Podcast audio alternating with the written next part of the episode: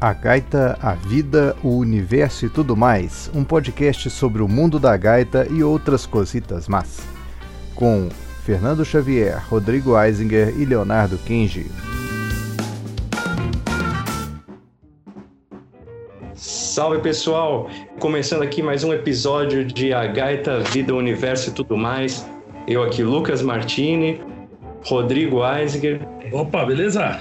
Fernando Xavier Opa, tudo bom? E Leonardo Kenji. Fala, senhores. Hoje com o convidado aqui, André Borgião, falando diretamente lá de São Paulo. Alô, rapaziada, beleza? Obrigado pelo convite. É... Então, Borgião, se apresenta aí, cara. Quem é você? Qual que é a sua ligação aí com a música, com os gaitistas? Por que que, por que, que você veio parar aqui no nosso podcast de gaita? Boa noite, gente. Meu nome é André Bordignon, tenho 41 anos. Eu toco uh, desde eu estudo música desde os 8 anos, né? Comecei estudando clarineta, meu primeiro instrumento, mas violão e guitarra foi mais ou menos a partir dos 13 anos, né? Quando eu conheci os Beatles, aí a minha vida mudou. Eu queria ser maestro, tocar em orquestra, reger orquestra, mas de repente pintou esses quatro camaradas aí, eu tomei outros rumos, né? E a questão do, da, de, de, do blues, né, que foi muito presente na minha vida e é ainda, né? Não tanto quanto quanto já foi, mas ainda é um estilo que eu escuto bastante, gosto de tocar aqui em casa e tal. Mas quando eu fui para Campinas, né, estudar no Unicamp, que eu conheci o Xavier, eu, eu já fazia alguns anos que eu, que eu tinha tido aula com o André Cristóvão, tal, que me despertou para esse para esse tipo de som. Eu conheci o Xavier em Campinas, ele me chamou para a gente tocar e tocamos durante, acho que de 2001 até 2005, foi isso, Xavier? 2002 acho... até 2006, um negócio assim. Acho que foi por aí, foi por aí. É. é, a gente tinha um grupo chamado do Balaco Blues, né, que era um quarteto, guitarra, bateria, baixo e gaita, eu cantava e tal. E a gente fazia releituras de, de clássicos do blues, meio misturando com rock progressivo, uma pegada, um ritmo de música brasileira, com compasso é, quebrado, né? ímpar, tal, enfim. E o lance do, do aprendizado, do estudo, de, de, de, tocar, de acompanhar um gaitista, né? Eu, eu sempre gostei muito de acompanhar, né? Coisa que eu faço até hoje, né? Acompanhando cantor, acompanhando solista tal. E é o lance de você escutar e oferecer uma. como se fosse uma, uma, uma bela cama, macia e fofinha, né? Pro, pro cara, pro solista brilhar. Né? E de certa forma é uma arte fazer isso, né? Você saber se colocar, sair do caminho do, do instrumentista, conseguir se expressar também, né? Que as pessoas notem o que você está fazendo de certa forma, né? Mas sem ofuscar o, a, a estrela principal, eu diria, né? E é uma coisa muito interessante e eu acho que o jeito de, de desenvolver isso, ou o jeito que eu é, estudei e pratiquei para conseguir desenvolver isso foi através da escuta mesmo, né? escutando guitarristas, escutando comentários de, de músicos mais experientes que eu e escutando os meus amigos gaitistas, né? Já toquei com os três aí, né? Xavier, Lucas e Weisinger, não foi isso? A gente já tocou junto, os três, não foi? Já, já tocamos juntos já. Já. Ah, com certeza deve ter, deve ter rolado com a, a do Balaco Blues. Na, no, nas gaitarias da vida. Gaitaria, é verdade. É. No Valterama, talvez, também, não sei. No Valterama, Valterama eu participei. Valterama, putz. Valterama eu participei de algumas faixas, não toquei em tudo, mas participei acho que de uma ou duas faixas lá processos bastante interessantes assim. E hoje em dia eu acabei me distanciando do blues, né? Mas eu gosto muito de ouvir ainda, né? especialmente gaitistas, gosto bastante. William Clark, Earl Walter, essa rapaziada toda aí que são referências, né? Para todos nós, para quem curte esse estilo, para quem toca gaita ou gosta de acompanhar também, né? E mas hoje eu tenho me dedicado bastante, eu, eu, eu tô imerso no choro, né? Tenho ouvido demais, estou estudando violão de sete cordas e também é a função do, do, do minha função como instrumentista novamente é acompanhar. Né? É, o princípio, a gênese é muito parecida, né?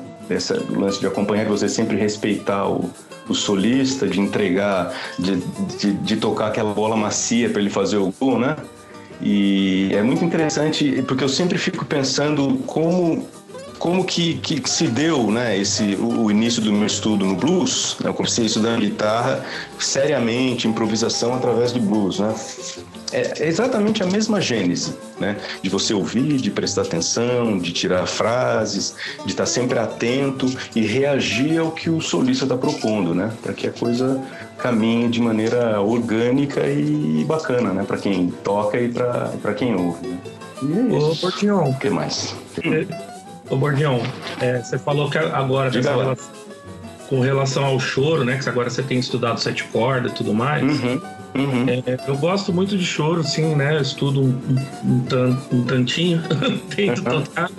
E assim, uma coisa que é, que é uma relação assim que talvez até você possa é, falar, porque, por exemplo, vendo algumas gravações do Little Walter, por exemplo, a guitarra, ela às vezes, elas às vezes lembra até um pouco é, lógico, gravado todo, é, guardado todas as proporções, a questão de contraponto melódico, por exemplo, nas gravações Sim. do Little Walter, eu, eu, já reparei um pouco isso. Que às vezes a, a, a, guitarra faz em algumas músicas, né? Eu não sei se era uma coisa de quem estava tocando com ele naquele período, de fazer arranjos em que a guitarra às vezes fazia frases mais melódicas do que, por exemplo, base em específico. E no choro, uma impressão que eu tenho é que assim, o sete corda, ele é um instrumento que que ele requer uma capacidade melódica também muito grande, né? O cara não, não porque assim você tem normalmente, dependendo lógico do tamanho do regional, se você tiver um seis cordas acompanhando, né, fazendo uma função uma função mais de acorde cheio e um cavaco, né? Os sete cordas ele costuma uhum. preencher muito melodicamente, né? Então dá a impressão, às vezes, muitas vezes, que o acompanhamento é bem improvisado, né, também, e bem melódico. E eu. E é, é, é curioso que um, um, dia eu tava reparando nisso, que em algumas músicas do próprio Little Walter mesmo, que tinha essa, essa questão do fraseado contrapontístico, né? Onde, tipo, quando ele fala de contrapontas, é, é interessante falar que, para quem tá ouvindo, que é assim, às vezes você tem uma situação que tá tocando uma melodia e outro instrumento tá fazendo uma outra melodia também, mas é, complementando e dando intenção harmônica, né? Sim, com certeza. É, é, é, o que eu estava é o que eu estava comentando, né? A gênese eu acho que é exatamente a mesma, né? De você entregar uma, um, um substrato, vamos dizer assim, né? É, é, macio, sei lá como é que eu posso me expressar, para que, o, que o solista improvise e, e, apareça né, naquele momento. E é exatamente a mesma coisa, é tudo uma questão de ouvir, de como você reage a quem está tocando, e esse lance no blues também é uma questão de ouvir, uma questão de linguagem também, né, de você estudar a linguagem, tirar as frases e entender os caminhos melódicos ali da, do, do estilo que você está se dedicando a tocar.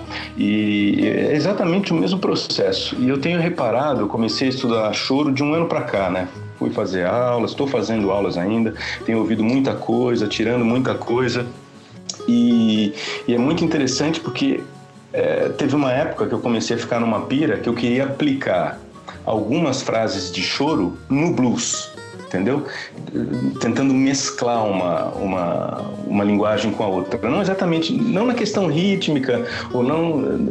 Não sei se vocês estão entendendo o que eu estou tentando, tentando falar, mas de repente eu pegava uma música lá do, do Pixinguinha, por exemplo, que foi o que me despertou para começar a pensar nisso. Uma música chamada Regra 3, que muita gente não conhece, né? Um choro parece que é meio lado B, assim, né?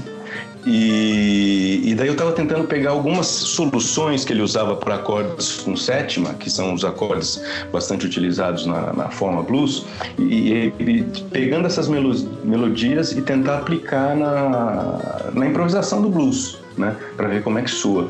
E tem muitas saídas que são interessantes, né? Você começa a perceber que tem até é, algumas sonoridades bluesy né, em algumas, em alguns choros, em alguns trechos melódicos. É interessante perceber essas coisas assim. Mas são linguagens diferentes, são linguagens que eu amo igualmente. E outra coisa que eu queria falar que me, que me ocorreu agora é que eu tenho estudado o choro com tanto entusiasmo que eu estudei o blues. Né? É, há muito tempo que eu não encontrava um estilo que me despertasse tanto interesse e me trouxesse tanto prazer, assim, sabe? De, de explorar, de ouvir, de ler sobre, de conhecer. Parece que eu voltei a ser um adolescente, sabe? Estudando música. E tá, tá divertidíssimo. Hum. Você falando do negócio do. Eu respondi, será? Respondeu. Ah, acho que sim. É que eu tava, eu, tava, eu tava lembrando agora, você deve conhecer aquela música que chama, acho que é. Eu não sei se é Remeleixo do Jacó. Sim, sim, sim, sim. Entendeu?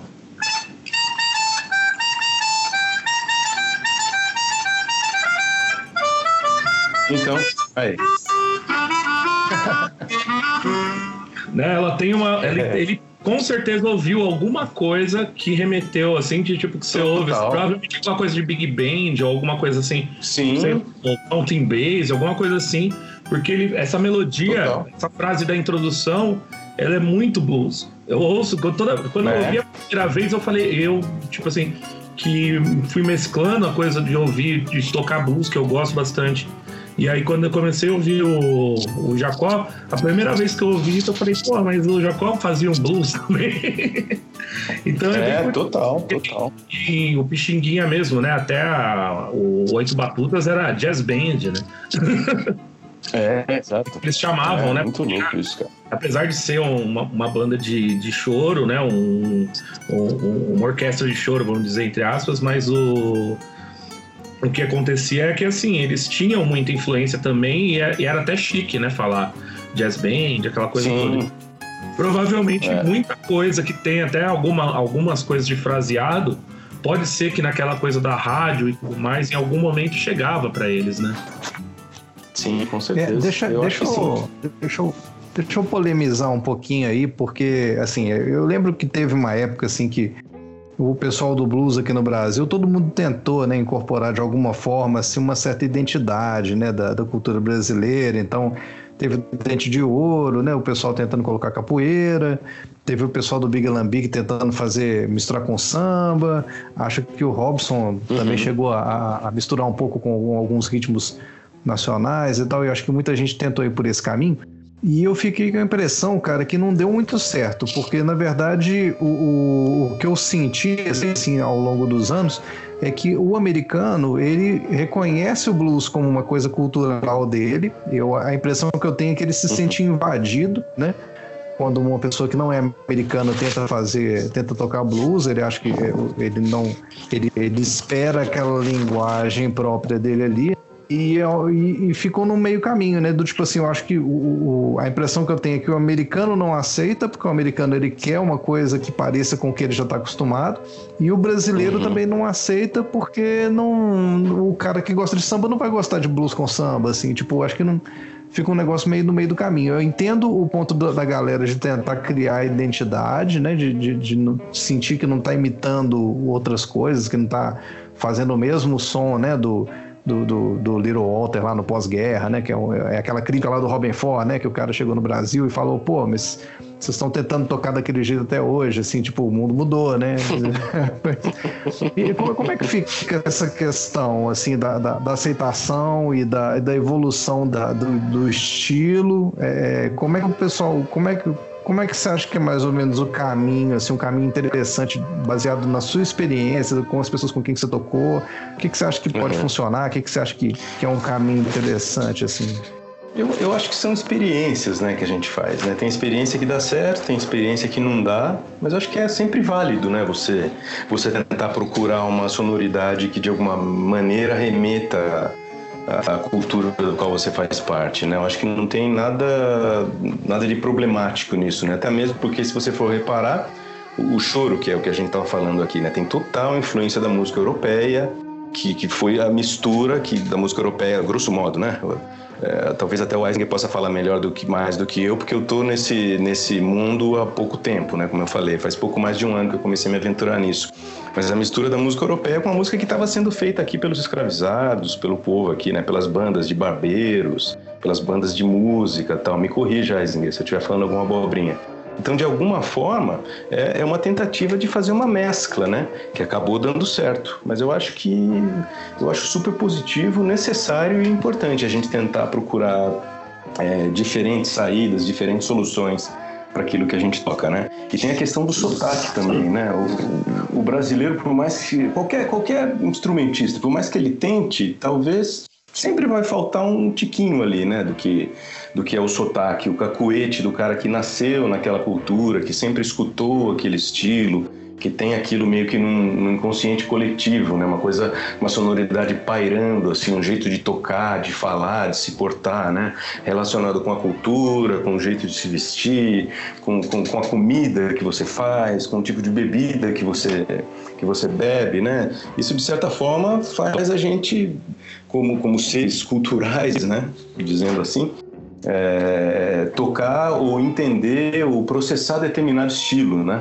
Agora, quando, quando você tenta tocar uma coisa que é fora, que, que, que vem de fora, uma, uma, música exótica, vamos dizer assim, sempre vai ter algum cacuete que você não vai conseguir entender muito bem, que não... Tem, tem, tem exceções, obviamente, né? Mas a grande maioria. E eu acho super legal essa tentativa de misturar uma coisa com a outra. Agora, se funciona ou não, acho que vai de cada um é, imaginar ou, ou, ou sentir isso. Mas eu acho que são, são tentativas, são experiências super válidas, assim. Ah, o blues é uma mistura também, né? A harmonia do é, blues tô... é, é uma harmonia 145 acochambrada, né? Adaptada para a melodia que se fazia antes da, do blues ser harmonizado, né? Uhum. Fala mais, fala mais. então, eu queria saber de vocês, assim, onde. Porque eu, eu acho que é, é, às vezes é muito, pelo menos para mim, assim, eu acho que é muito fácil é, perceber onde não deu certo, mas eu fico curioso de saber onde que deu. Se vocês conseguem lembrar de alguma coisa, assim, de alguém que a pegou a mistura do blues com, e... com música brasileira. Um do, do, blues especificamente ou qualquer estilo? Não, qualquer estilo, acho que qualquer estilo. Porque eu, eu acho que acho que aconteceu, né, algumas vezes assim de alguém pegar então, alguma coisa, meio que reinventar ali, não sei. O que, que vocês então, acham assim? Eu acho, eu acho que assim, no, no, caso do, no caso do Brasil, a gente tem uma, uma experiência muito grande com relação a isso, né? Eu acho que quando a gente fala de antropofagia, a gente, o brasileiro nesse sentido é quase especialista. Eu acho que o lance quando você fala do blues, o que aconteceu com, com esse período que o pessoal tentou misturar foi que não houve massa crítica para isso. Falar massa crítica no sentido de quantidade e necessidade para que a coisa acontecesse. Porque o que aconteceu quando o Bordião fala, por exemplo, do choro, né? Você tem a polca vindo e ao mesmo tempo você tem o lundu e você tem as manifestações africanas. O que aconteceu foi que assim, o pessoal tentava tocar, estava tentando tocar. Em um dado momento, até o pessoal, assim, provavelmente gerou uma massa crítica no sentido de muita gente tentando fazer aquilo, né?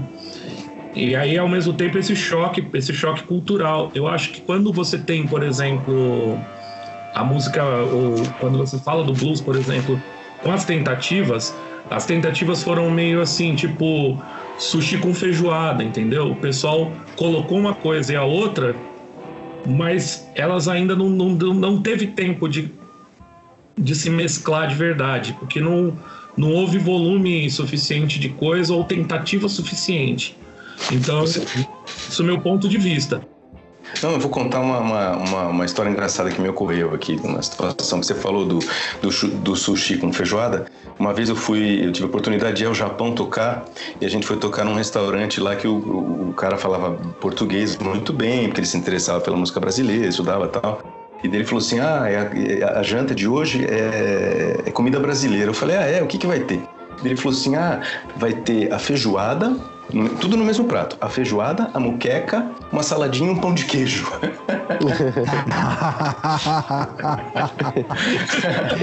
Cara, eu falei eu, sensacional. Eu fui, eu fui num restaurante. Eu, fui num restaurante de comida mineira aqui em São Paulo, cara, que os caras tinham um negócio que chamava mexida mineira. Eu fiquei falando assim, mas que diabo, isso é uma mexida mineira, cara? E, e os caras tinham uma culinária mineira lá, sabe? mas assim, eu senti que mas... a intenção foi boa. Assim, talvez funcione pro, pro público paulista, assim, mas. Tá, mas eu tô guardando os exemplos de coisas que deram certo aí, que eu perguntei para vocês aí, vocês me embromaram aí e não responderam aí, pô.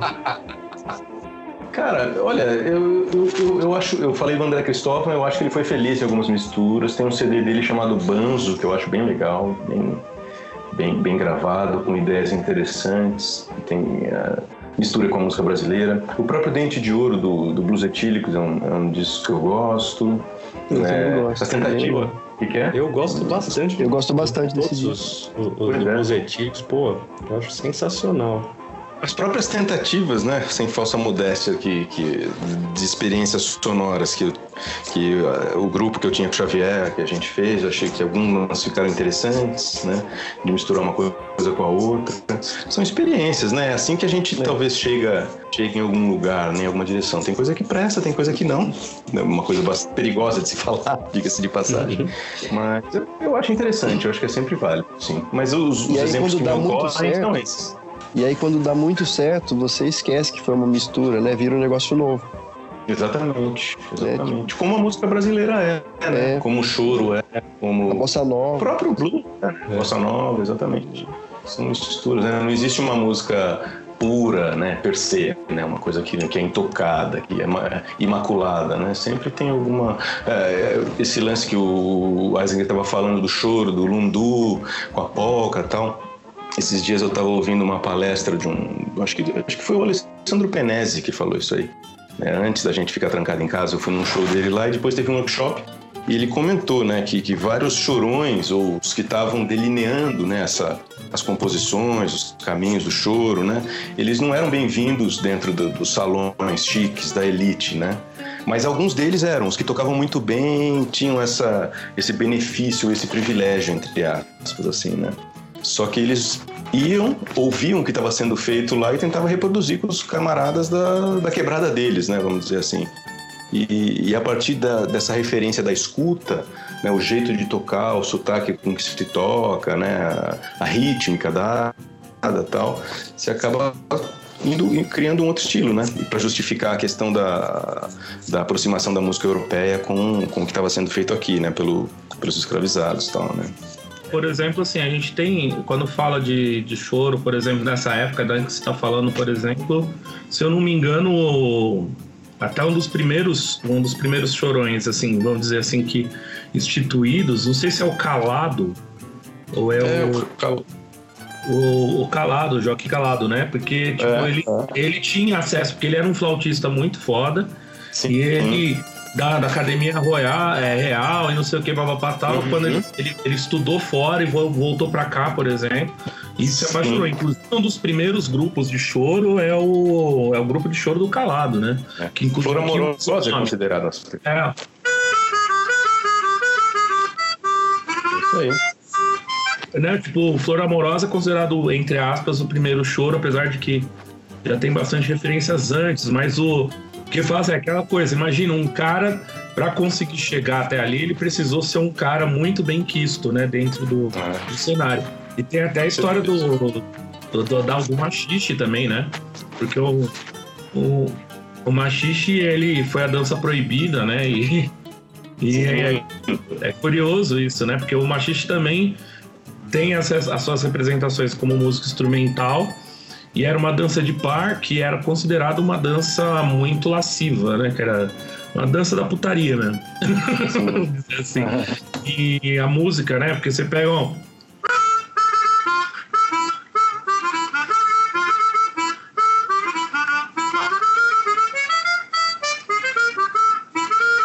Daí você pega uma coisa que era bem dançante na época e já começou a carregar o que, o que era o esse DNA musical brasileiro ali, né? Sim, Entre sim, outras sim. coisas. Né? Então é curioso porque você vai vendo aí depois aí que tem uma esse, esse pezinho de um monte de coisa. E ao mesmo tempo a gente também tem desenvolvimento de estilos específicos, específicos por exemplo, como o frevo, né? Uhum. Aracatu que acontece no Nordeste, que tem outra é complicado, mas, a gente tá no país continental, né? E, e, vocês, o que, que acham dessas misturas aí? Quem, quem já, acho que já, se quiser falar mais, obviamente, né? Mas Lucas, o Xavier e tal. Por exemplo, acho que algumas junções que eu acho que deram certo, né? Tipo assim, acho que o Jefferson com o esquema de música nordestina deu certo. Acho que o o, o Grossi, né, com o forró e outros ritmos brasileiros. Se bem que o Grossi não vale, né? O Grossi, tudo que ele pega fica bom também, né? Eu tava vendo também aquele documentário do, do Miles Davis que saiu na Netflix, não sei se vocês viram. Eu vi. Que fala Quer dizer, eu vi que saiu, eu não vi ainda. É, não, mas é legal, é interessante a história, que vai mostrando assim que é um cara assim, que desde o início foi se reinventando e foi incorporando coisas dentro, dentro do, do som que ele fazia, assim.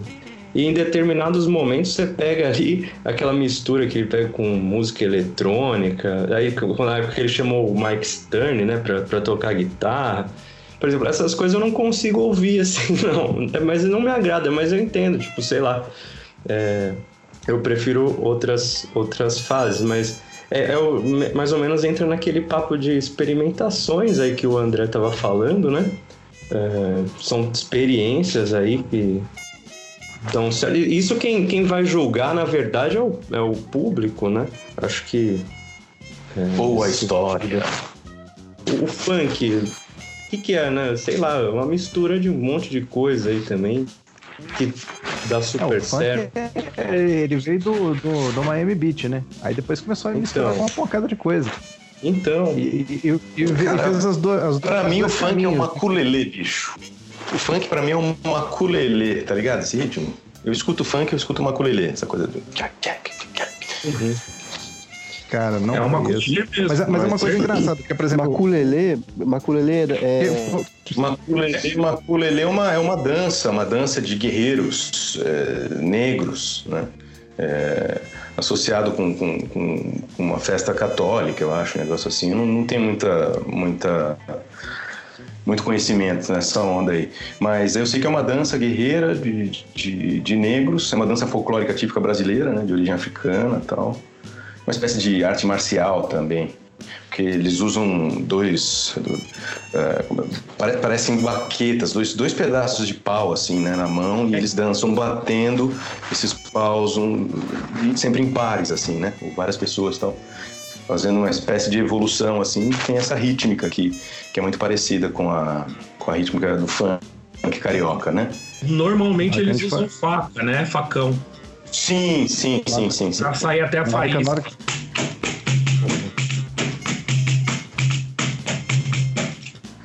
É, mas é, é, porque o funk é um negócio engraçado, né? Tipo assim, quando, quando ele veio, assim, sei lá, eu, eu, quando eu comecei a ouvir alguma coisa assim na época do Furacão 2000, né? Assim, é, ele era muito em cima do, daquele, daquela batida de Miami, né? Que o pessoal comprava aqueles sintetizadores que vinham com a batida pronta, o pessoal meio que incorporava aquilo, fazia o som ali no, no Rio, né? E depois ele fez o caminho contrário, né? Porque quando a Anitta estourou e o pessoal da Sony, foi a Sony, né? O EMI, não sei, que pegou ela e foi transformar ela na nova é, Shakira, né?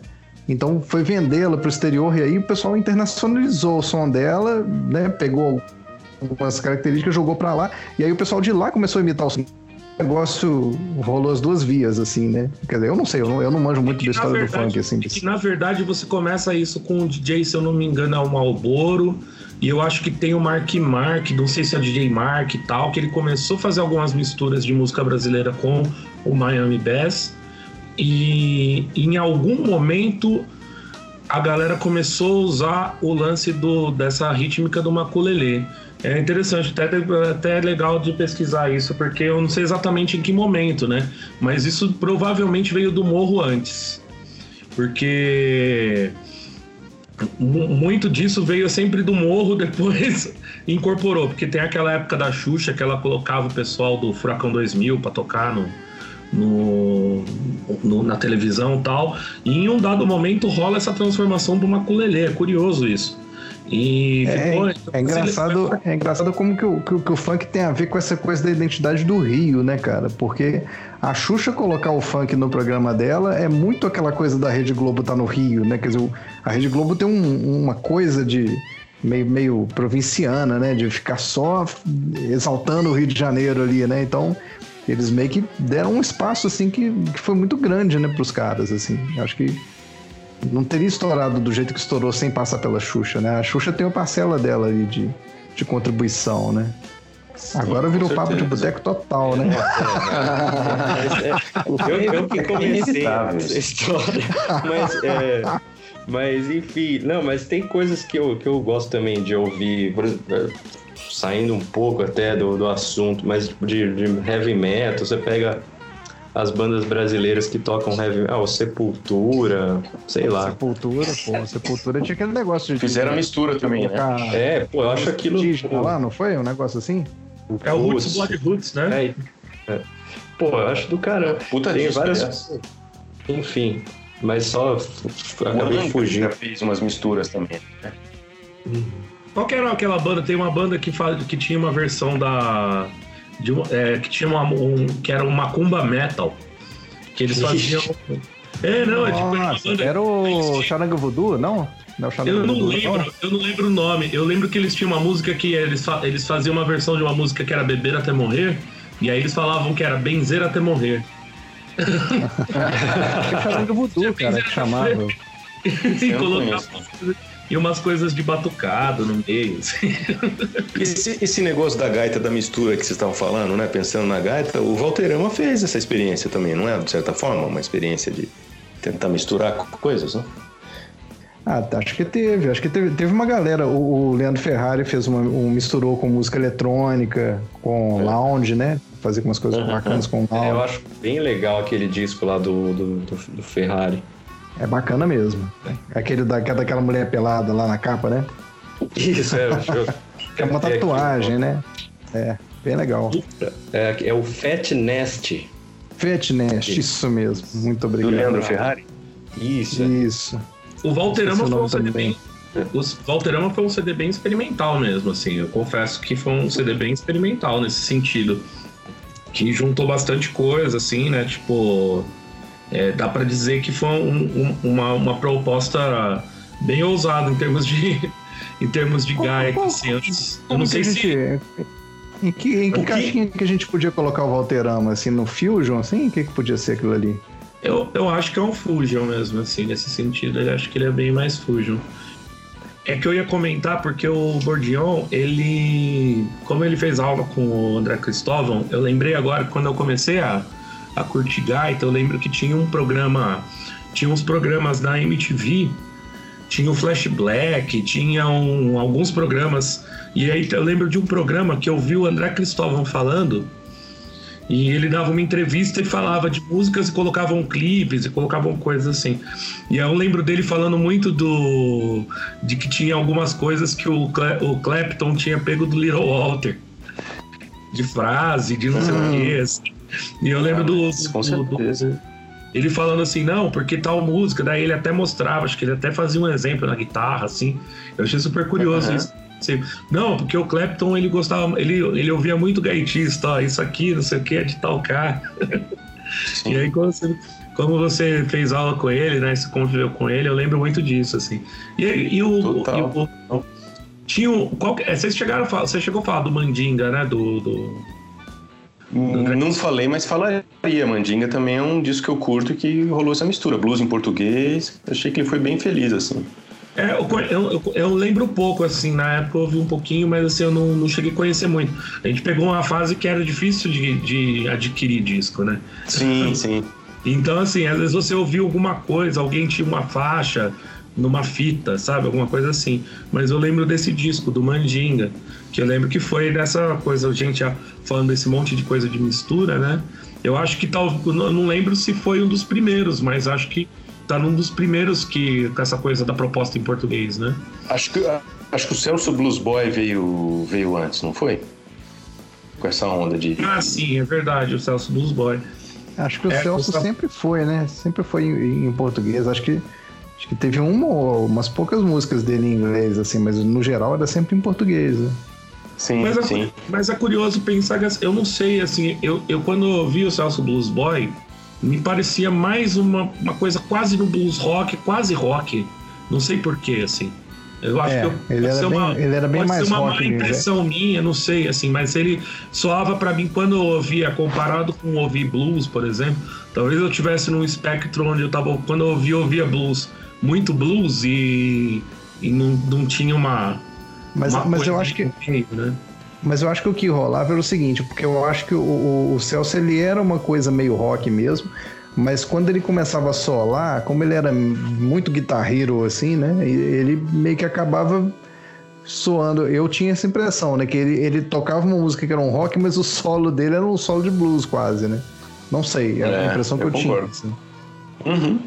O Kim Wilson tem um disco que ele mistura umas coisas de eletrônico, não tem? Na realidade é do Fabulous Thunderbirds. Não é o disco inteiro que tem coisa de música eletrônica, mas tem elementos de música eletrônica no disco sim.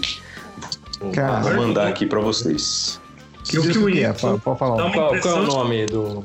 Chama High Water. High Water. Ô, oh, louco. É, é curioso, né? Porque o, o Kim Wilson, né? Os Thunderbirds dá a impressão de ser uma coisa mais tradiça, né? É, Isso daí mais tem cara eles, de né? década de 80. Cara, eu não sei de quando que é esse disco aqui. É, é um disco de 97. Disco de 97. Porra, é recente. Da hora. Até. Oh, quero... Recente. Cara, sou velho pra caralho. Eu lembro, eu lembro, velho pra caralho. Eu lembro que quando eu comprei esse disco, coloquei essa música, eu falei, ah, que bosta, não sei o quê. O que é essa batida eletrônica aí? Porque eu tava na, na, na fúria de, de ouvir o timbre do instrumento real, sabe aquela, sabe aquela, é, aquela soberba adolescente? Então, quero ouvir. Ah. Que essa música eletrônica, tá rolando o quê? Mas é legal pra cacete esse disco. Eu acho, eu acho que o músico às vezes passa por isso, né? Acho que, acho que ele deve cansar do próprio som uma hora, assim. Às vezes o cara quer conectar com a época nova, né? Quer dizer, eu fico lembrando da Adriana Calcanhoto, né? Fazendo aquelas músicas meio eletrônicas, assim, né? E, fica meio esquisito, porque na verdade não é bem a praia dela, mas você vê que a pessoa tá tentando, né? Tipo assim, é, entrar naquilo ali. Acho que ela. Eu não sei se ela quer renovar a linguagem, se ela quer entender a linguagem, se ela quer experimentar naquela linguagem, né? Uhum. eu não sei, eu acho que músico, dependendo, tem, tem essa coisa.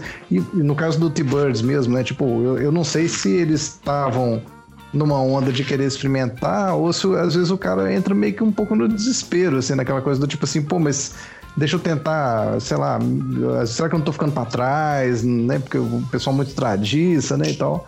E, e acaba é, que não consegue, né? Acho que o cara, o cara tradiça, ele fica preso naquilo ali um pouco, assim, ou, ou não, assim. Será que o cara consegue reinventar? Como é que, como é que funciona esse processo, assim, para vocês que são mais músicos profissionais do que eu, assim, que eu sou mais de fim de semana, cada vez mais de fim de semana, inclusive. Eu acho que o que, o, que o Lucas citou né, um exemplo dos mais importantes, acho que é o lance do Miles Davis, né? Que transitou em praticamente todas as fases importantes do jazz, né? Desde a coisa mais tradicional ali dentro da forma, e o improviso, tal, tal, tal, as canções, os standards, até romper com isso e tocar fusion é, música cheia de sintetizador, teclado, fazendo releitura de música pop e tal.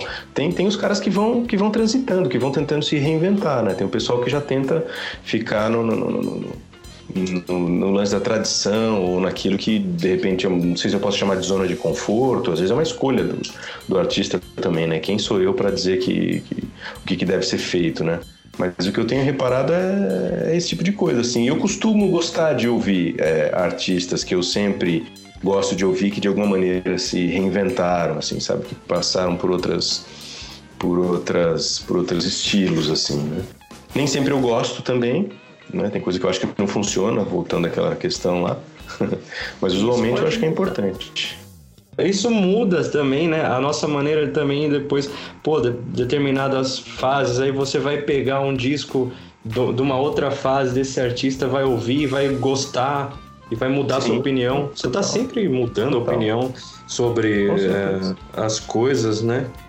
A, a, minha própria trajetória como, como ouvinte, vamos dizer assim, né? Quando eu entrei na faculdade, na Unicamp, em 2001, eu achava o choro um estilo menor. De novo, a soberba adolescente, né? Não era tão adolescente assim mais, tinha 22 anos, mas é, tinha essa soberba de achar que, não, esse estilo não me interessa, não quero saber.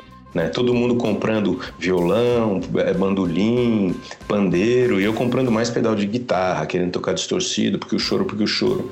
E agora eu consegui me conectar a esse estilo, sabe? Eu falei, pô, né?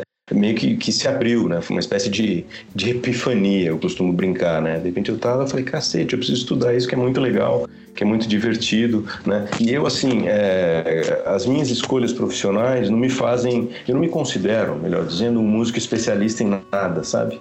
Eu gosto de vários estilos, eu gosto de várias linguagens e eu tento pegar um pouquinho de cada coisa, né? Alguns estilos eu estudei mais que os outros, né? toquei mais que os outros, me interessei mais, mas eu tento sempre preservar tudo que eu estudei uh, preservando a música que eu toco, né? Quando eu estou tocando com alguém, quando eu estou acompanhando um cantor, ou mesmo solando, eu sempre tento trazer eco de tudo aquilo que eu sou, de tudo aquilo que eu faço, né? e acaba sendo uma mistura também. Tem gente que gosta, tem gente que não gosta, às vezes eu gosto, às vezes eu não gosto, mas são, são, são escolhas, né? De, de caminhada mesmo, sei lá. É, eu achei interessante essa observação aí, porque eu estava vendo ontem um documentário no Netflix que chama, acho que 100 Humanos, um negócio assim, que eles pegam 100 pessoas, fazem vários experimentos, assim, com, com aquelas pessoas, assim, de... Pra, pra, fazem perguntas, hipóteses e vão confirmar ou não, assim. E, e, é muito interessante porque eles fizeram, acho que no segundo episódio, eles, eles separam a galera por faixa etária. Então uhum. pega assim, a galera dos 20, dos 30 até os 50, assim. E eles tentando é, é, analisar assim, quem tem mais habilidade, tipo assim, qual, qual geração que consegue resolver mais problema, né? Uhum. E eles. E, e, todo mundo fica na. Quer dizer, muita gente fica com aquela, com aquela expectativa que, tipo assim, a galera mais nova é, vai ter mais, mais memória que o pessoal mais velho, vai resolver o problema mais rápido, né? E, uhum. e, quando você vai ver o programa, já dando um spoiler, desculpa, assim, mas vejam, porque é muito interessante. É, é, os dois grupos que se saem melhor são os grupos dos mais novos e os mais velhos. E, e, aí no final eles, eles questionam esse tipo de coisa eles falam assim, olha, é, é, é interessante porque na verdade o, os dois extremos você tem duas qualidades de inteligência diferentes assim. Então eles falam do tipo assim, olha, ao longo da sua vida você vai desenvolvendo é, é, habilidades, né? E, e, e, você começa a apreciar, pode ser um pouco a explicação assim de, de por que, que a gente gosta de algumas coisas quando deixa mais novo e vai mudando de gosto ao longo da vida, né? Uhum. Então alguns estilos, igual por exemplo o choro, parecia muito desinteressante para você quando você era muito novo, né? Isso. Talvez porque ele exigisse algumas habilidades que você ganhou só depois de mais velho. Exato. E aí você começou a apreciar porque você virou e falou assim, pô, mas olha, isso aqui é interessante pra caramba, eu não tinha, né? Ainda explorado isso aqui, mas eu já explorei os pedais lá atrás, né? Então Total. é legal, assim, achei interessante, assim, achei bacana a ligação, assim. Com certeza, com certeza. E é engraçado também é, reflexos de época, por exemplo, porque agora a gente tem muita gente, quando vai falar de choro, ou por exemplo, na época da gaita com o, com o Flávio Guimarães, por exemplo, a coisa dos, da coisa jovem, por exemplo, no choro é, a gente teve o. Tem o Hamilton de Holanda tocando, por exemplo, bandolim, que explodiu a coisa do bandolim, porque ele uhum. começou a tocar de um jeito tão visceral que ficou assim, uma coisa assim que, pô, essa música instrumental ela pode ser visceral e forte também, uhum. né? E é, era, o, era o Steve Vaughan, né? Do bandolim, né? É, o Steve ah, é verdade. E, e, e, um período da gaita, por exemplo, e um período do blues que o, o Flávio aparece, por exemplo, Flávio Guimarães, ele aparece fazendo um negócio que ninguém estava esperando. E, e ao mesmo tempo você tinha quando vai voltar para trás, a gaita era a gaita, era o lance da gaita cromática, né?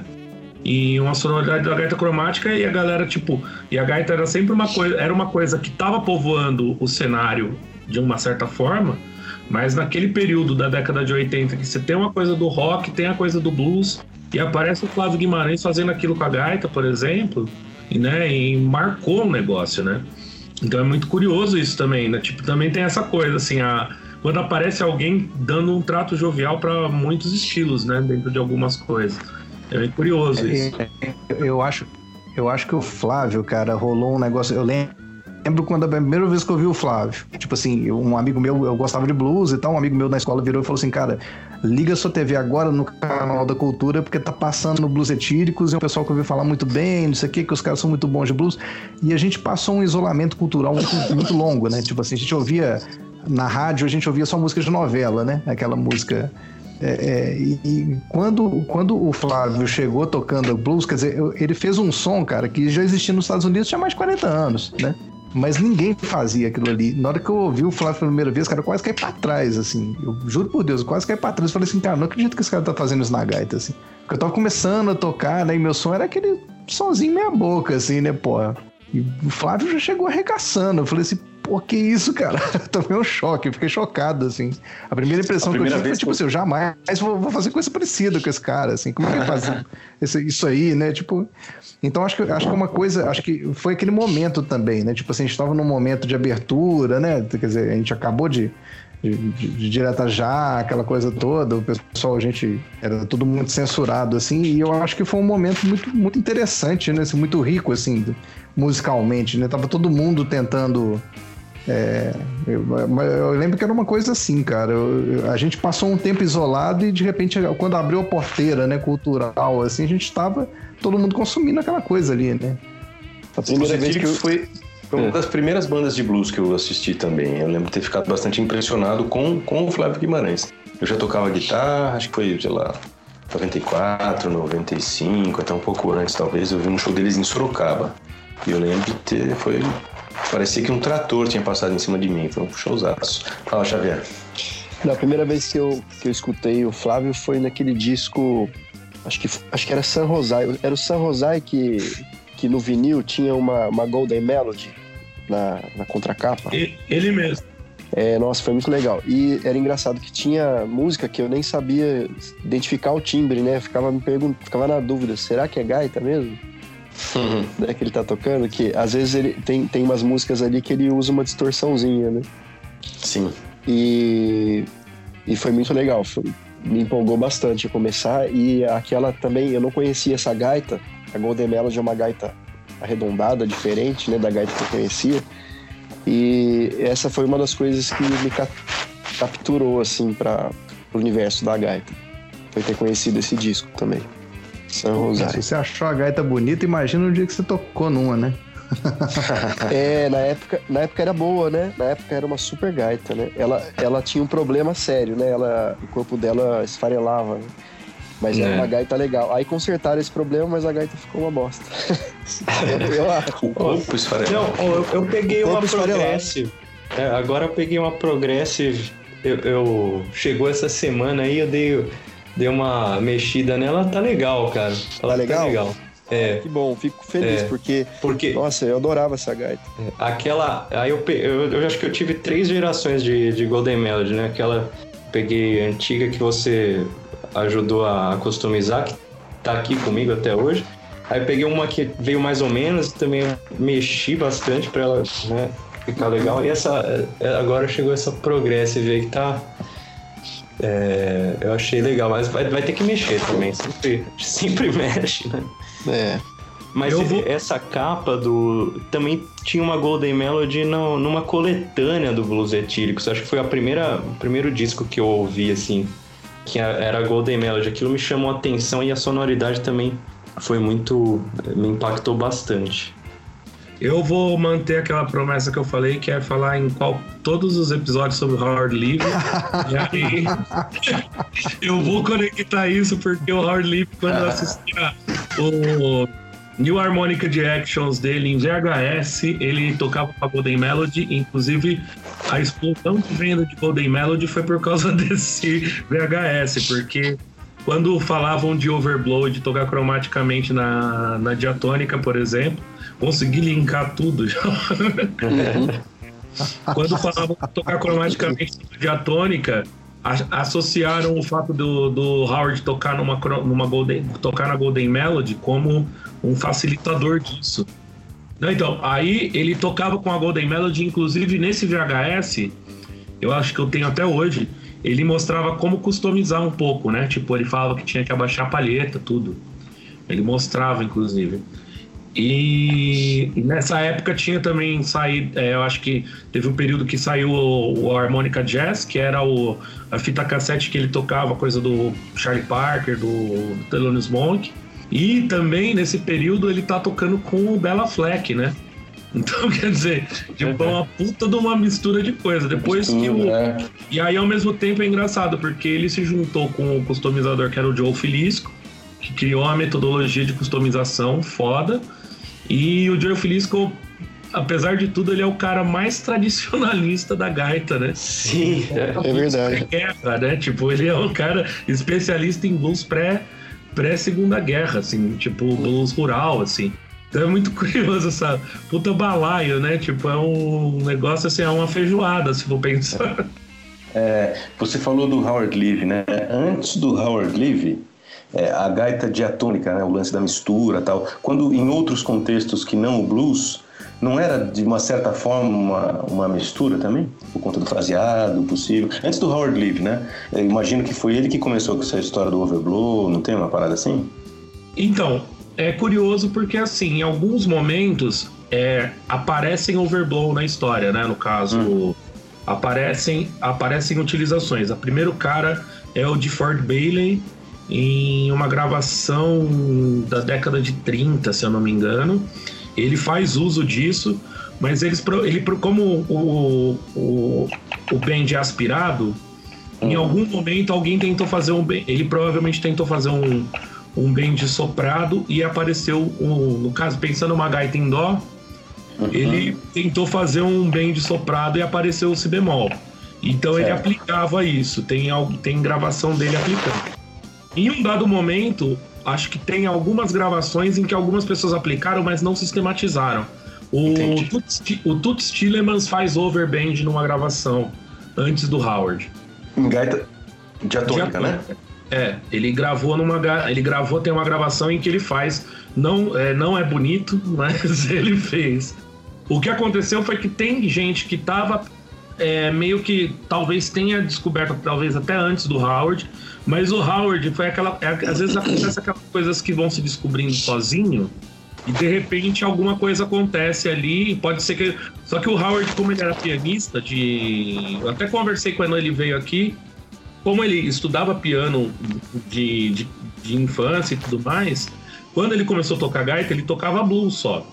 Uhum. E aí ele falou, pô, será que dá para fazer isso? E quando ele conta sobre essa questão de cromatizar, foi porque ele falou assim, puxa, ia ser tão legal tocar outras coisas na gaita.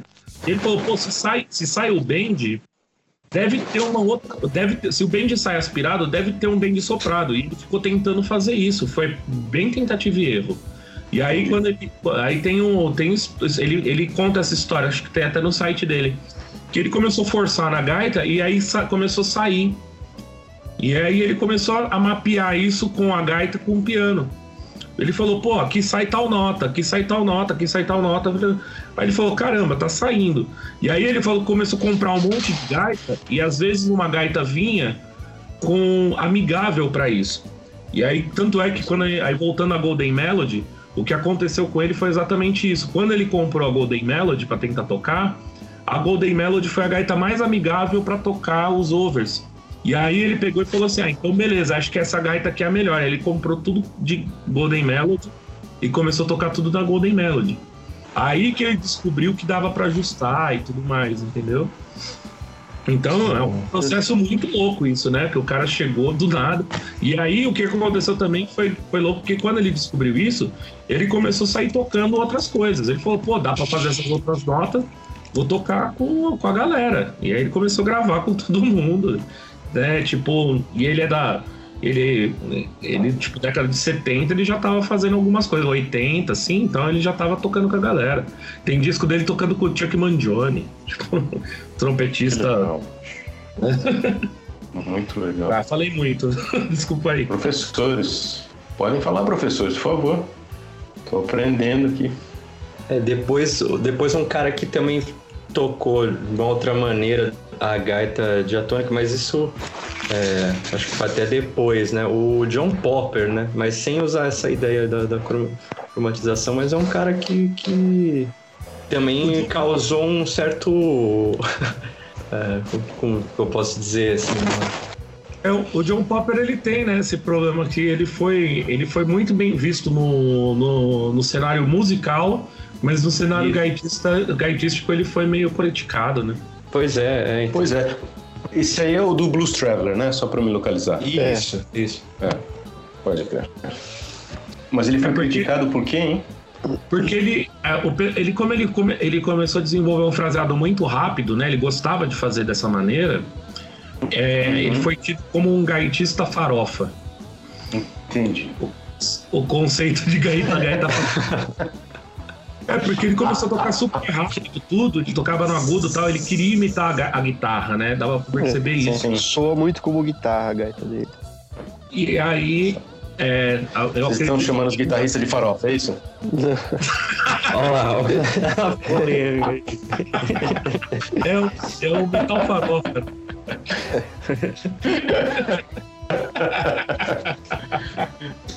é, é, é. Aí a gente chega e vai falar de, de, ah, não, porque ele imitava os guitarristas e ia chamar de farofa com o guitarrista.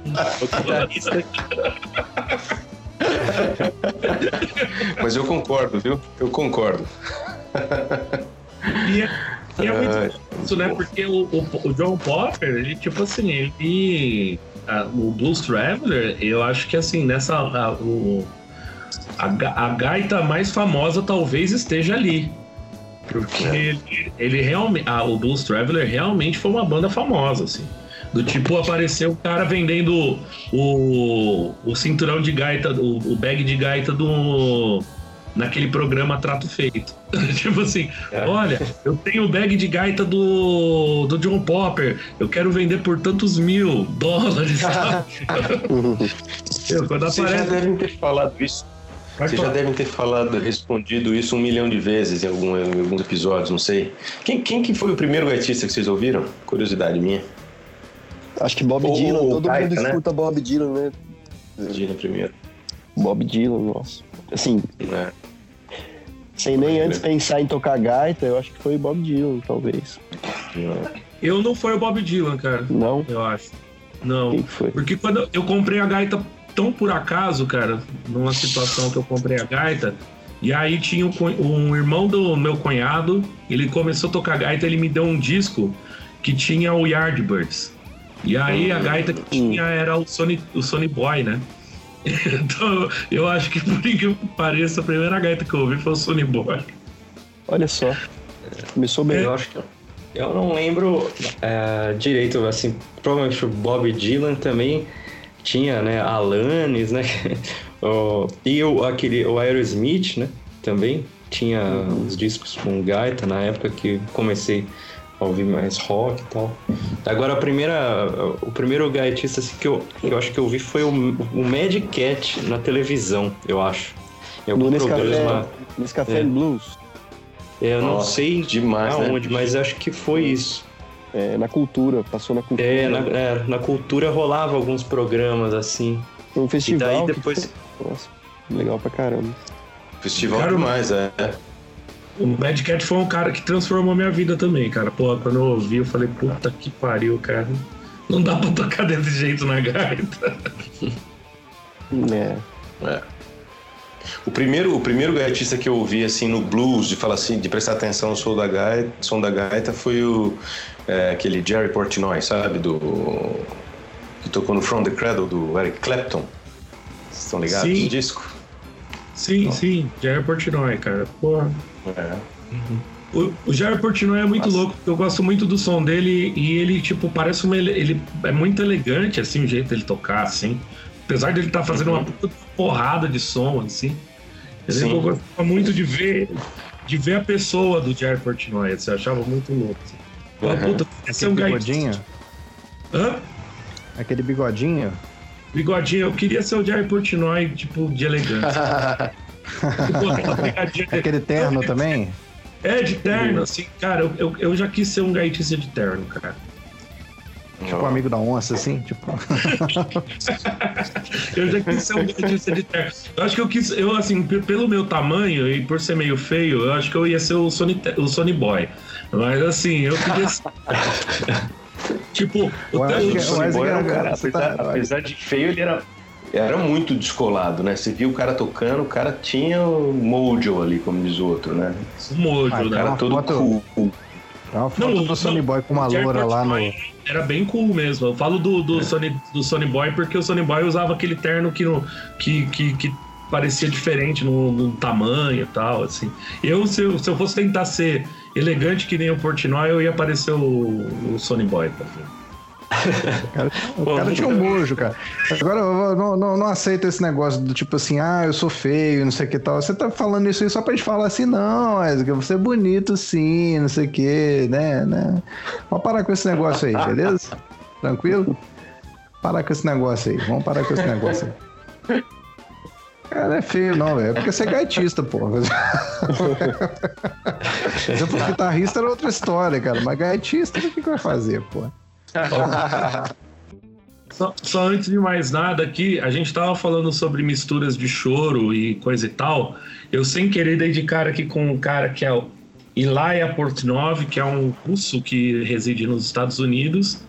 E ele acabou de. Eu acabei de ver uma versão surf music, basicamente, do corta-jaca da Chiquinha Gonzaga na gaita diatônica. Nossa.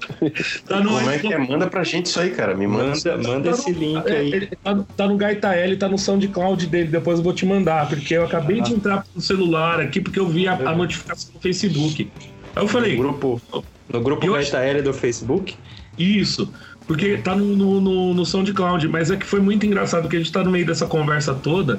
E aí eu vi quando ele postou, e ele é um cara que tava estudando choro mais de forma mais tradicional na gaita, na diatônica, inclusive, cromatizando. Pô, legal. E é engraçado, assim, eu falei, caramba, a gente tava no meio desse assunto todo. No final do podcast eu dou de cara com isso. Legal. muito bom. Talvez seja uma boa pra gente encerrar aí a nossa esse bate-papo todo aí que e o Bordion, o Bordion mandou uma música para harmonizar.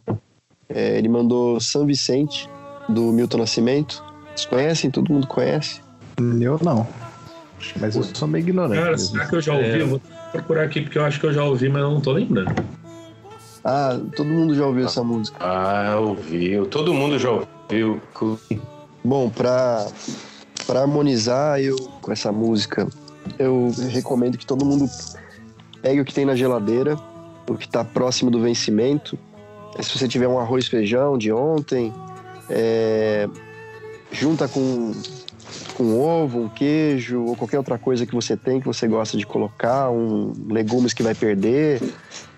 Ou se você não tem arroz feijão, tem um macarrão, vai na geladeira, faz um caça lá, um cata e uh, veja o que tem no congelador que, que, que vai perder Cuidado para não comer é, nada que está vencido, né? Que pode fazer mal, porque você não vai querer precisar é, de atendimento médico agora, né? Então, é, mas a ideia é essa: pegar tudo que você tem, aproveitar bem os alimentos que estão na geladeira, esvazia a geladeira, aproveita o máximo que você puder é, e fique bem.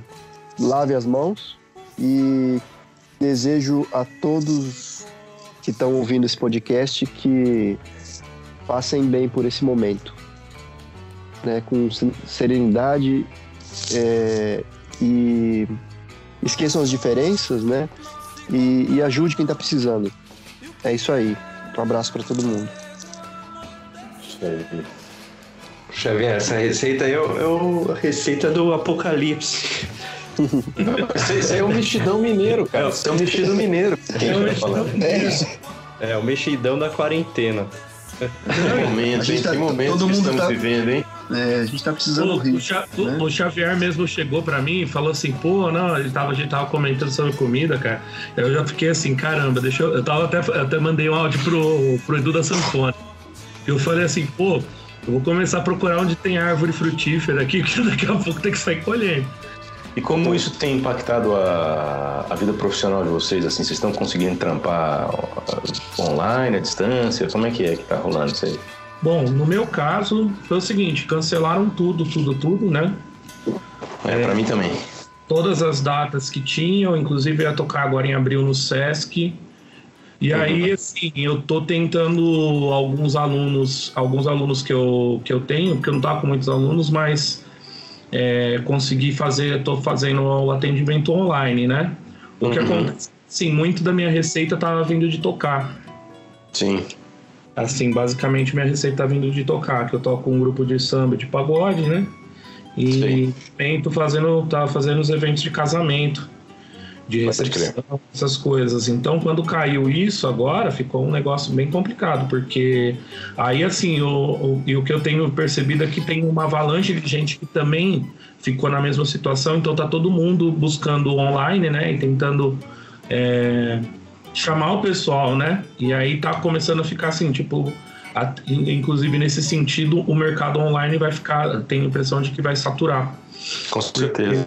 É, aí vai complicar bastante, porque assim, por mais Sim. que tenha muita gente, muita demanda, muita gente não atuava na questão profissional tanto, tá vindo com tudo também para atuar. Não tá não, não, tô, não tô falando de de valor, mas o que acontece é que assim, às vezes o pessoal que estava numa, num, num lugar, por exemplo, um, um, profissional que dava menos aula, por exemplo, sei lá, se você pega um, um profissional, um cara com mais nome, esse cara agora ele tá com muito tempo disponível para oferecer aula e muita gente vai acabar buscando também esses caras, né? Então vai é, chegar uma esse mercado de, de, é, de, de disponibilidade virtual, por exemplo, vai saturar. Porque, inclusive, tem muita gente que não vai estar tá trabalhando também, que eram pessoas que, por exemplo, buscavam aulas, né? Sim. Então, é um negócio bem complicado nesse sentido. É, para mim foi cancelado tudo também. Faz uma semana que eu estou trancado em casa. É, as aulas que eu estava dando é, também foram canceladas. Aulas particulares todas também canceladas. E, vixe, tá uma preocupação. Se não fosse minha esposa, que, que é SRT, que dá aula, né, geografia em escola regular, assim, e ainda tem um salário, a coisa ia ficar bem complicada aqui pra gente. Mas eu estava pensando, né, por outro lado, será que a gente vai aprender que muita coisa dá para resolver de casa, né? Assim, por exemplo, reuniões, né, que às vezes são inúteis, né, que você vai para ver planilha de Excel, né? Você pode fazer da sua casa, por exemplo, né? Será que a gente vai aprender alguma coisa disso que, que a gente está vivendo ah, agora, né? Eu acho que vai aprender bem, viu, Tomara, né, cara? Porque gente, é, um, é, um, golpe, né? A gente tomou uma pancada, né? Da noite pro dia, fica em casa, sem dinheiro, não entra grana desde o começo do mês, né? E você pois fala, é. caramba, agora é hora de da gente se reinventar, porque senão a coisa vai pegar mesmo, né? É tipo aquele filme, o, como que é, o do Dig Sol lá, o... Você de repente tomou uma pancada e se acordou num banheiro. Sim, os mortais, né? É, jogos Nossa mortais. Você, tipo, você tomou é, uma é. pancada, é. você acordou num banheiro, é. você tá olhando pra tudo e falando assim, e agora? O que, que eu faço? É uma, é. uma, coisa meio louca, né, cara? Porque, tipo assim, eu, eu tenho visto muita gente que é música, assim, o, os caras tentando manter a presença deles, né? Assim, até porque o cara tem a necessidade de tocar também, né? Então, às vezes o cara faz um streaming da casa dele, ou igual um amigo meu, o cara foi num bar e ele fez um, um, uma apresentação no bar para ninguém, assim, tipo assim, o bar tava fechado, ele entrou no bar fechado, tocou no bar fechado e fez streaming de lá, entendeu? Uhum. Tipo, uhum. foi pro bar para fazer um, um stream, mas assim, uma forma do cara se conectar ali com o público dele, né? Mas é, é um negócio meio é. louco, né? Porque não, não dá dinheiro, né? Tipo assim, o cara. Pois é. é o, o Jason Rich é. fez um show, né? Também do. Acho que tava no apartamento dele lá, sei lá, chamou a banda. Fez, foi sábado agora. Ah, sim, eu vi um, eu vi um trechinho. É. O som tava horrível. Foi legal? O som tava, hum. o então, som tava ruim. É. Esse, esse que é o problema. É. Então, uma coisa que vai acontecer é isso. Agora, a partir daí, a galera tá tentando descobrir maneiras também de melhorar som para essas situações de live. Sim. É, tentar descobrir se. Porque eu, eu procurei algum, alguns softwares assim para poder ver se, se existia a possibilidade de fazer é, live em conjunto sem delay. Uhum. Ah, não dá. Não dá até cara. existe, até existe. Tem, um, tem alguns programas né, que eles permitem isso, só que você teria que ter uma conexão muito rápida. E. Ah, isso é só na Coreia, cara. É, então, é, é, é isso que é o problema. Mas assim, a única coisa mais próxima que eu cheguei foi tentar fazer por telefone. Mas a, a, onde o delay, é sério, porque daí o delay, o, o, o, delay realmente eu fazia ligação, eu fiz a ligação pro, pro, pro meu amigo e a ligação por telefone não fica com delay. Então daria para pelo menos o áudio de um dos, dos, dos, participantes ficar junto. Mas enfim, o que acontece é que talvez essas coisas comecem a. O pessoal vai começar a, a utilizar mais esses recursos, né? Então vai começar a ter que pensar formas de de captar isso melhor. Então, talvez um, uma coisa que vai acontecer é isso, assim, porque criar as interfaces para você ter um som melhor na hora que for transmitir e tudo, né? É. é não, é o, o que eu acho que natural, assim, do, do, pessoal trabalhar, eu acho seria cada um gravar a sua, sua faixa ali no, no tempo ali, né? E depois alguém mixar, né? Aquilo ali, manda o é. áudio para alguém mixar, né? Porque é, ah, isso faz uma tá referência rolando, né? e tal. É. Não, isso já é. tem rolado bastante até. É. A gente fez, eu participei de um, de um samba da quarentena que tá rolando, que, tá, que viralizou até. Um ah, você tava lá no samba da quarentena? Eu é tava lá, é, no violão de sete, o, o, cara de barba de óculos. Eu tava com barba ainda. eu tirei. E, e daí a gente no grupo de WhatsApp a gente falou: ah, vamos fazer, vamos cantar Hey Jude. um nananá uhum. todo mundo. E, não, não, não, vamos compor uma música, né? Daí uma amiga nossa lá, Luísa Toller, ela que é cantora, compositora também, instrumentista, ela compôs a música e daí mandou por áudio de WhatsApp pra gente. E, e, daí cada um foi dando sua contribuição, assim. No final das contas, um amigo nosso, João Antunes, que é produtor, ele mixou tu, tudo e o Henrique Cartacho, um outro camarada que trabalha com vídeo, cinema, edição, ele editou toda a galera cantando, ficou, ficou legal. E é assim, é, acaba sendo um alento, né? Esse, esse tipo, uhum. tipo de prática já, já, já existia antes, né, dessa, desse momento que a gente está vivendo. Mas agora eu reparei que ela se intensificou. Vários grupos no Facebook de pessoas dispostas a, a colaborar e gravar e tentar produzir alguma coisa para para ver se, se, a gente consegue respirar com mais tranquilidade, né? Talvez não ganhe dinheiro, mas pelo menos emocionalmente a gente vai estar tá não tão atordoado como a gente tem estado nos últimos tempos, né? É, é meio que um play, play for a change, assim, né? É, pra, é quase isso, é. Esse, esse, esse samba ficou bem legal, ficou bem gravado, a composição ficou muito bonita, o arranjo, tudo, né? E é interessante porque várias pessoas, tem, tem, tem vários amadores, né? Músicos amadores ou pessoas que só gostam, diletantes, né? Que gravaram do celular, que não tem equipamento em casa, nada, gravou do celular, ouvindo né, no, no computador a base, gravando a, a, a, faixa no celular, depois mandou pro cara mixar. Quer dizer, foi um negócio bem simples assim, mas achei que teve um, um bom resultado. Foi um negócio legal. Eu acho que foi feito, parece que tem um carinho muito, muito bom envolvido ali, dá para perceber, ah, assim. Então acho que essas coisas, essas coisas ajudam bastante, né? Com certeza. Então, uma coisa que, que tem acontecido comigo que eu tenho achado interessante é que eu tenho feito muita coisa que eu gostaria de fazer e não estava fazendo por falta de tempo, né? Obviamente, e, e, e, tenho me sentido menos ansioso, apesar da situação que a gente está vivendo. Olha só que loucura, né? Essa coisa de acorda cedo e sai para trabalhar e pega trânsito e corre para um lado, corre para o outro, vai gravar não sei aonde, vai dar uma aula, muita coisa no mesmo dia para fazer, deslocamento, né? Na cidade de São Paulo é uma coisa muito penosa, né? Dependendo do lugar onde você vai, pega metrô e pega Uber e vai de carro e vai de ônibus, a pé. Né? E agora eu tô aqui em casa, conseguindo produzir de casa, estou conseguindo ler, estou conseguindo cozinhar todos os dias. Quer dizer, parece que uh, forçadamente você tem que dar uma baixada na bola para ficar trancado em casa, né? para eventualmente é não se contaminar ou não contaminar ninguém.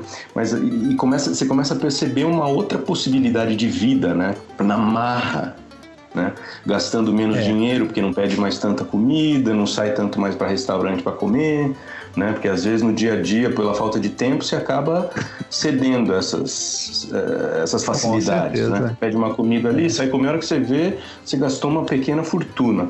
E agora a gente está aqui, como tem muito tempo, né? Pelo menos uh, eu tenho, estou com bastante tempo, minha esposa está trabalhando mais do que trabalhava, porque ela tem que gravar aula, subir coisa no, na plataforma da escola e, e, responder dúvida de aluno, quer dizer, parece que nem as escolas, nem os profissionais é, que, que, que, até então não trabalhavam com ensino à distância ou com, com, com ensino virtual, então tem que dar conta e entender como é que funciona tudo isso, né? Então eu vejo que está bastante atropelado aqui. Mas no meu caso específico, eu estou com bastante tempo. Vou começar a dar umas aulas por Skype para alunos que resolveram é, fazer aula à distância. E estou conseguindo cozinhar, estou conseguindo ler, compor, coisas que eu não conseguia fazer antes, dada a loucura, a, a rotina agitada da vida, né? É, tomara que surjam mais alunos, né? Porque, na verdade, Sim. as pessoas que estão tendo que ficar em casa, elas têm que se ocupar, né? E aprender um instrumento é. é, uma, é uma ótima opção nesse sentido, porque você tem a aula e depois da aula você tem que praticar, né? Então você vai gastar um Com bom certeza. tempo ali só naquilo ali, né? Com certeza. É, existe uma faixa do pessoal que vai ter essa, né? Tipo, a gente sabe que vai né, poder a, trabalhar dessa maneira, né? E, inclusive, assim, eu tenho percebido o pessoal até, inclusive, começando uma movimentação para né, no caso pensando da gaita, assim, que é um pessoal que está tentando pegar o público iniciante, né? Uhum. Pessoa que tem interesse, mas não teve contato, porque às vezes divide bastante, né? A pessoa que E às vezes tem uma pessoa que nem nunca pensou em tocar um instrumento, às vezes, né? Então eu tô vendo que tem um pessoal que tá tentando chegar até nesse pessoal mesmo, né? O pessoal que tá começando, ou que tem uma, tem, já teve vontade em algum momento, mas não, nunca se planejou, né? É. As músicas do, do Milton Nascimento também acho que é uma boa pedida pra galera. Eu tenho, ouvido, eu tenho escutado bastante o Clube da Esquina esses tempos aí. Escasso. Um ou dois? É. Um ou dois? Os, os dois, os dois. Os dois. É. Bem, pô. Música. Acho que. Ó, Pra dar uma. Eu também adoro. uma animada. paz. É uma paz, É, exatamente. descasso. O que eu ia falar é, é, tipo, eu sugeri que tem um, um programa que é aquele som do vinil. Não sei se vocês já viram. Uhum. Então, tem o Do som que eu. do Gavan. Isso, isso. Já vi sim alguns episódios. Já viu o, o dele com o pessoal do Clube da Esquina? Não vi, preciso ver, é verdade. Tem com o Clube Já da pintou aqui pra mim, mas eu não assisti não.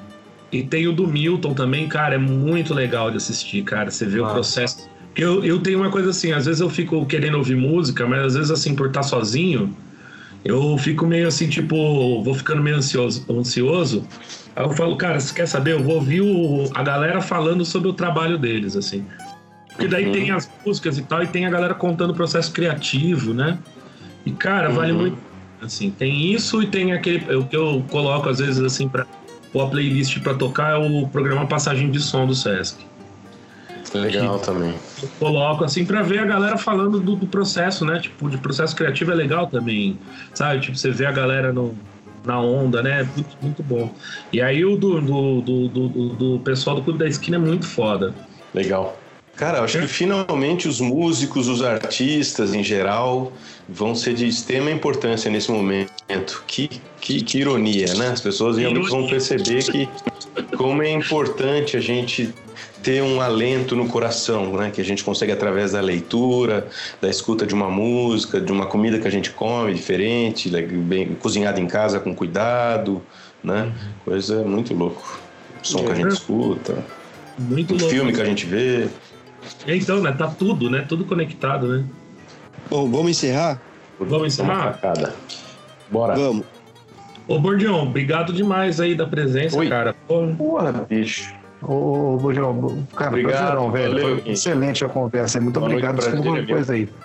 Obrigado a vocês pelo convite, fiquei muito feliz de participar. Primeiro podcast a gente não, não esquece.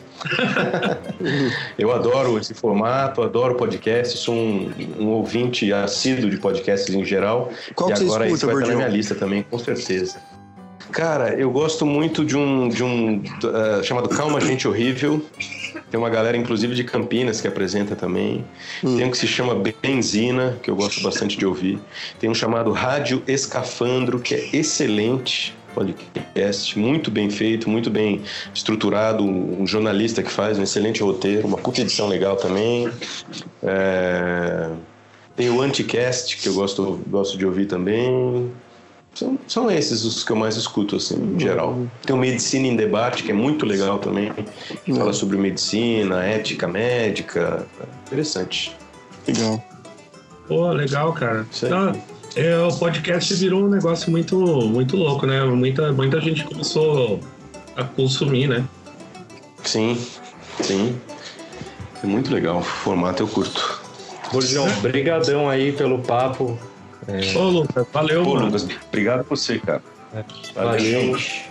Vamos ver se depois dessa, dessa quarentena toda a gente consegue se encontrar todo mundo, né?